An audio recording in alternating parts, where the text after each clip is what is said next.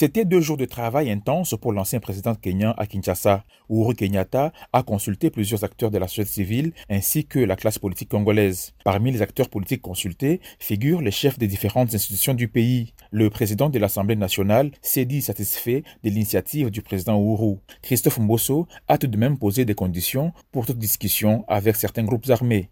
Le peuple congolais, c'est un peuple pacifique. Le peuple congolais veut vivre en paix, en fraternité avec tous les États voisins. Nos attentes, c'est la paix. L'M23, c'est un groupe terroriste. On ne négocie pas avec les terroristes.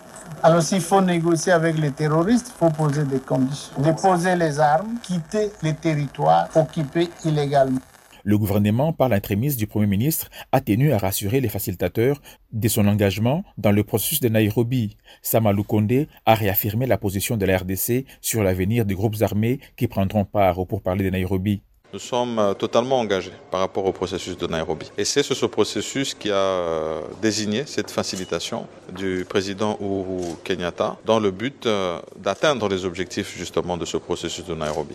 Ce processus sont très clairs. Dans le cadre de la pacification de l'Est de la République démocratique du Congo, il est appelé à ce que toutes les forces négatives puissent entrer dans un processus de dialogue et de réinsertion sociale. Et nous avons, nous, réaffirmé cette position en demandant à ce que euh, cet engagement pris soit respecté de toutes les forces. Le président Ouru a aussi consulté la société civile des provinces de l'Est. Evariste Nfuama de la société civile du Sud Kivu affirme avoir suggéré aux facilitateurs d'avoir un groupe de travail pour mener à bien sa mission. C'est de demander aux facilitateurs de l'EAC d'avoir un groupe de travail parce que c'est un conflit qui a beaucoup de complexité et qui demande beaucoup d'analyse, beaucoup de lucidité pour essayer d'accompagner les Congolais et les États de la région à aller vers des solutions durables de paix, de stabilité de développement. Clôturant ces consultations tard dans la nuit de ce lundi, Uhuru Kenyatta a tenu à éclairer les parties prenantes au processus de Nairobi sur les principes fondamentaux qui s'imposent à tous. Nous